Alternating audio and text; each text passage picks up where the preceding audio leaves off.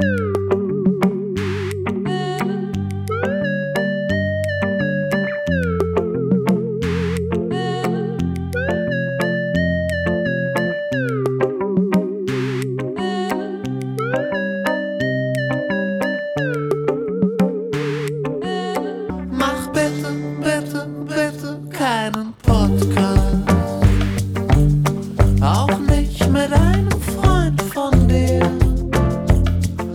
Weiß, ihr habt euch ganz viel zu erzählen.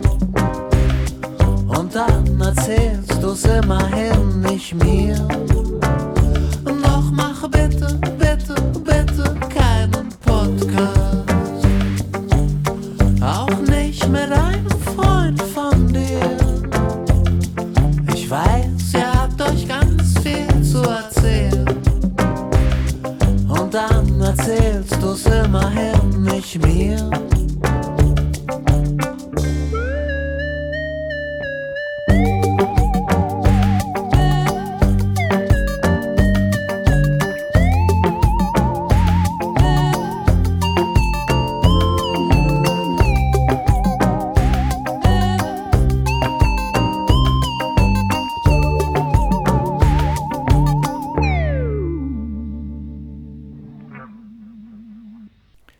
Così nascono le bande di quartiere.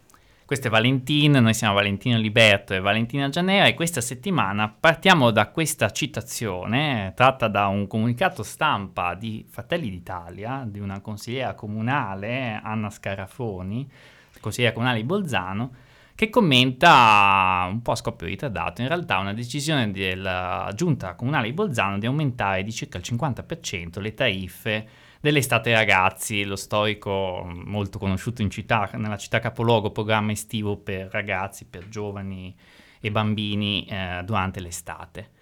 Perché? Cosa c'entrano le, le bande di quartiere? Ebbene, la consigliera di Fratelli d'Italia sostiene che eh, oltre a essere questa decisione della giunta comunale Uh, un, un, problema per quanto riguarda il caro vita e le, tutte le varie insomma, emergenze di natura economica che già affliggono le, le, le famiglie o insomma, i genitori uh, anche del capoluogo, uh, non avere, cioè rischiare diciamo, di avere persone che poi non possano accedere a questo, a questo programma, all'estate ragazzi, farebbe sì, questa è la correlazione, uh, che il disa- diciamo, aumenterebbe il disagio, la solitudine, cito di nuovo dal, dal, comunicato, che poi spingono a organizzarsi in bande di quartiere, il cui comportamento molesto ormai noto a tutti. E quindi ecco, questo poi, questa decisione del, del comune perciò addirittura spingerebbe, comprometterebbe l'inserimento sociale, l'educazione e la sorveglianza, questa è la parola usata da Fratelli d'Italia, di coloro che non se lo potranno più permettere l'estate ragazzi. Sì, forte come... Sì, cioè, questa chiaramente è una, è una, polemica che lei fa su, sul fatto che hanno aumentato il, il, prezzo, cioè mi sa che erano 50 euro, adesso sono 72. E, ehm, però è interessante la narrazione che in questo modo riesce a creare, no? il fatto che da, um, da un semplice aumento di prezzo che potresti mh, mettere in un quadro uh, dove da un lato c'è quelli che sostengono che serve l'aumento perché devono sostenere uh-huh. i costi e dall'altro lato quelli che dicono vabbè però adesso le persone non ci possono più accedere e magari qualcuno ha bisogno, aggiungi una, un terzo elemento che è quello del, del crimine del, esatto, e quello, del, quello delle bande che nascono nei quartieri facendo tutto un miscuglio di robe che magari non c'entrano niente, cioè probabilmente non c'entrano niente, però sposti, la, cioè, sposti l'attenzione da quel lato, sposti l'attenzione da un tema che è che è legato semplicemente a una questione di reddito.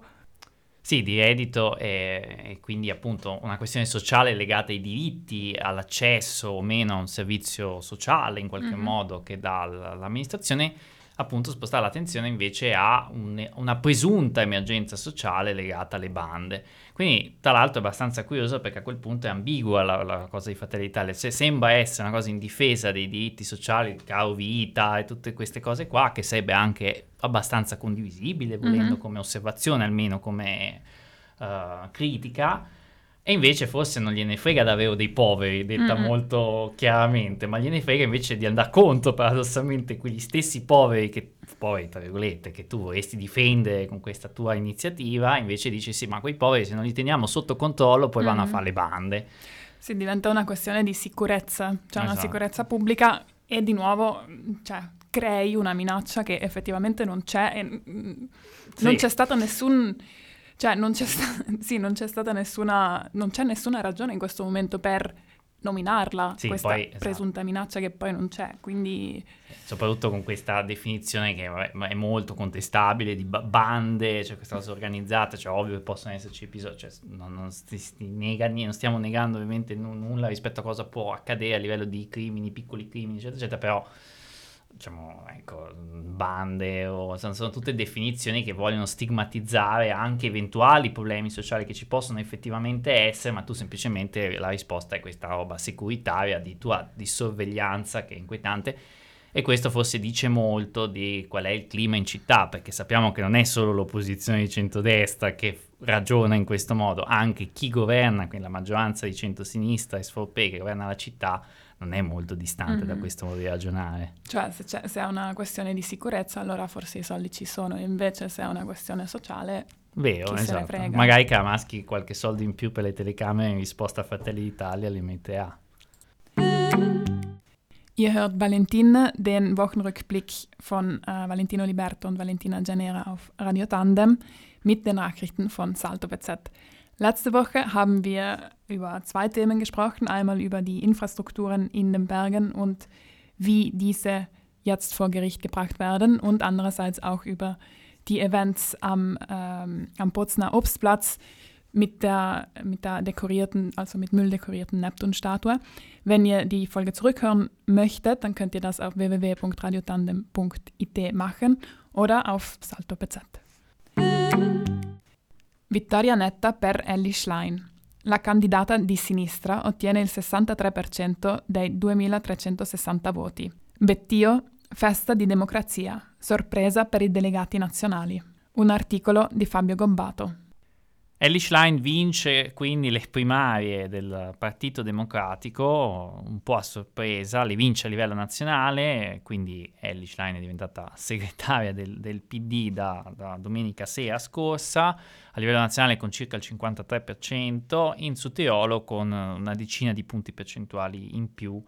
Eh, un risultato diciamo inatteso anche in Sudtirolo, eh, il comitato a sostegno di Ellie Schlein aveva praticamente nessun vero volto noto, anche perché quelli più noti in realtà non si erano proprio esplicitamente schierati, parliamo dello stesso Bettio, eh, ma anche forse il sindaco, ex sindaco e ora senatore di Bolzano, eh, Gigi Spagnoli, però invece il partito altoatesino si è in massa schierato con Bonaccini, eh, e in primo luogo insomma, l'eminenza grigia e il uh, co- coordinatore del circolo di Bressanone Carlo Costa. Questo fa sì poi che anche gli eletti dall'Alto Adige nell'Assemblea nazionale del partito, che poi sarà quella che elegge la segretaria, eh, saranno divisi per quanto riguarda la provincia di Bolzano, forse addirittura 3 a 1 sui 4 di diritto, perciò potrebbero andare a Roma Silvia Pomella eh, per la lista, per diciamo, la mozione Schlein, la mm, giovane alfia della Repubblica, eh, Giorgio Nones e Giovanna Bertoldi eh, e per Bonaccini ripeto c'è un'indecisione sul fatto se fosse invece se sarà 2 a 2 allora a quel punto potrebbe entrare Renate Prader. Detto questo appunto certamente ora c'è grande curiosità su quello che poi accadrà visto che appunto come abbiamo detto è stata una sorpresa che Schlein vincesse le primarie sposta evi- in- inevitabilmente la linea del Partito Democratico più a sinistra la candidata di sinistra una definizione forte ma comunque è sicuramente più a sinistra di tutti gli altri segretari degli ultimi anni e sicuramente sarà anche interessante vedere quale sarà poi il suo rapporto con le forze politiche che non sono il Partito Democratico. In realtà a livello nazionale la prima elezione più vicina per Schlein saranno le europee tra un anno, quindi avrà tutto il tempo di definire anche insomma, il suo posizionamento e tra l'altro le europee sono proporzionali, quindi non c'è bisogno di fare alleanze, ma in Sudtirolo invece in autunno si vota, quindi sarà interessante anche vedere se un PD più a sinistra avrà anche un effetto su, sugli partiti come i Verdi, ad esempio, in, in Alto Adige. Fra l'altro si voterà il 22 ottobre, data che è uscita questa settimana. Nicht schlecht machen. Die Studie des Gimbe-Instituts zur Gesundheitsversorgung hat für einige Aufregung gesorgt. Gestern haben Politik und Sanitätsbetrieb Stellung dazu genommen. Ein Artikel von Astrid Tötsch. Die Sanität in Südtirol versäumt es, die LEA, das heißt die Livelli Essenziali di Assistenza oder die minimalen Kriterien, ähm, die für die einzelnen äh, Regionen vorgesehen sind, zu erfüllen. Diese, dies ist das Ergebnis einer Studie der Fondazione Gimbe, worin Südtirol nur 176,2 von 300 möglichen Punkten ähm, als Be Sanitätsbetrieb erreicht und somit italienweit nur den 17. Platz belegt. Darüber haben wir schon äh, letzte Woche gesprochen und auch in den, also über das Südtiroler Sanitätssystem haben wir schon in den letzten Wochen gesprochen. Äh, vor allem in den Punkten Prävention und äh, wohnortnahe Versorgung schneidet Südtirol schlecht ab oder ungenügend ab und erhält weniger als die vorgesehenen 60 Punkte. Nur im Punkt Krankenhausbetreuung, das, der dritte, das, der dritte, das die dritte Säule der Studie darstellt, erhält Südtirol äh, 66,8 Punkte und ist somit äh, und, somit ein und somit ein positives Zeugnis. Ähm, diese Woche hat Arno Kompatscher, der nicht nur Landeshauptmann ist, sondern auch, ähm, auch Landesrat für, für Sanität, äh, Stellung bezogen. Darin sagt er, dass es einerseits, einerseits tatsächliche Probleme gibt, an denen gearbeitet werden muss. Andererseits kritisiert er aber die mangelnde Datenlage und somit die ähm, mangelnde Vergleichbarkeit der regionalen Daten mit den nationalen Daten, da das Gesundheitssystem in Südtirol ähm, äh, anders geregelt ist und anders aufgebaut ist als im restlichen Italien und somit nicht eins zu eins mit den anderen Regionen verglichen werden kann. Ähm, sieht darin äh, auch Teil des Grundes für das negative Zeugnis, das der Südtiroler Sanität ähm, ausgest ausgestellt wurde. Compaccia ähm, ruft jetzt dazu, aus, dazu auf, die mangelnde Datenlage äh, zu verbessern und eine regionale und nationale Zusammenarbeit zu erzielen. Die Gewerkschaften unterstützen diese Forderung. Ähm, Diego Nicolini vom Movimento 5 Stelle erklärt jedoch, dass auch wenn die Datenlage tatsächlich ähm, nicht ganz so einfach äh, zwischen den einzelnen Regionen vergleichbar ist, ist es, trotzdem, ähm, ist es trotzdem sehr problematisch, dass Südtirol zwar die die pro Kopf höchsten Ausgaben in der Sanität hat, gleichzeitig aber im Sanitätssystem selbst hinterherhinkt. Ähm, dafür braucht, brauch, brauche man nur auf die Webseite des Sanitätsbetriebs gehen und, versuchen, eine fachärztliche Visite zu buchen. Die Wartezeiten sind, betra betragen in manchen Bereichen nämlich über ein Jahr. Compaccia vergesse all jene, so Nicolini, die nicht auf die Privatmedizin zurückgreifen müssen und somit auf sehr, sehr lange Wartezeiten angewiesen sind, um eine fachärztliche Visite zu erhalten. Interessant an Compachas Stellungnahme ist, dass ähm, die, äh, die mangelhafte Datenlage oder die Nichtvergleichbarkeit eigentlich ein Problem ist, das äh, schon sehr lange bekannt ist. Wie Compacha sagt, diese, diese Studie oder das schlechte Abschneiden von Südtirol in dieser Studie ist eigentlich nichts Neues. Ähm, man will jetzt daran arbeiten, die Daten so schnell wie möglich nach Rom zu schicken und zu aktualisieren. Die Frage dabei bleibt, warum hat man das nicht schon vorher gemacht, wenn es nichts Neues war. Fino all'ultimo centimetro. Le Dolomiti continuano ad essere sotto attacco ed ora le lobbies dello sci altoatesine guardano affamate allo sfruttamento delle cime bellunesi. Un articolo di Elisa Brunelli. L'articolo di Brunelli ci porta sulle Dolomiti nuovamente, ma più precisamente nel Bellunese, nel Comelico, la, la regione delle Dolomiti bellunesi che confina con la Valpusteria e parla di un, l'ennesimo nuovo progetto di collegamento sciistico, quello tra Padola e il passo di Montecoce Comelico, che ha avuto un primo via libera eh, in, appunto in, in Veneto, nel, nella provincia di Belluno questo però è significativo anche per il Sotteolo, proprio perché la vicinanza con la pusteria fa sì che questo progetto in realtà sia quello di un nuovo carosello sciistico eh, che colleghi la, l'area appunto dell'alta Valpusteria a, alle piste della zona del, del Comelico e dietro a questo progetto Uh, c'è una società, la Traizin Dolomites, dell'imprenditore sudtirolese Franz Senfter, che alla notizia appunto di questo primo via libera dalla sovrintendenza al paesaggio di Venezia uh, ha festeggiato. Uh, con delle dichiarazioni al, al, Gazzettino Veneto, ma anche aggiungendo una considerazione abbastanza singolare riguardo quello che per molti altri invece di solito è una preoccupazione, invece evidentemente per un imprenditore nel settore sciistico non lo è.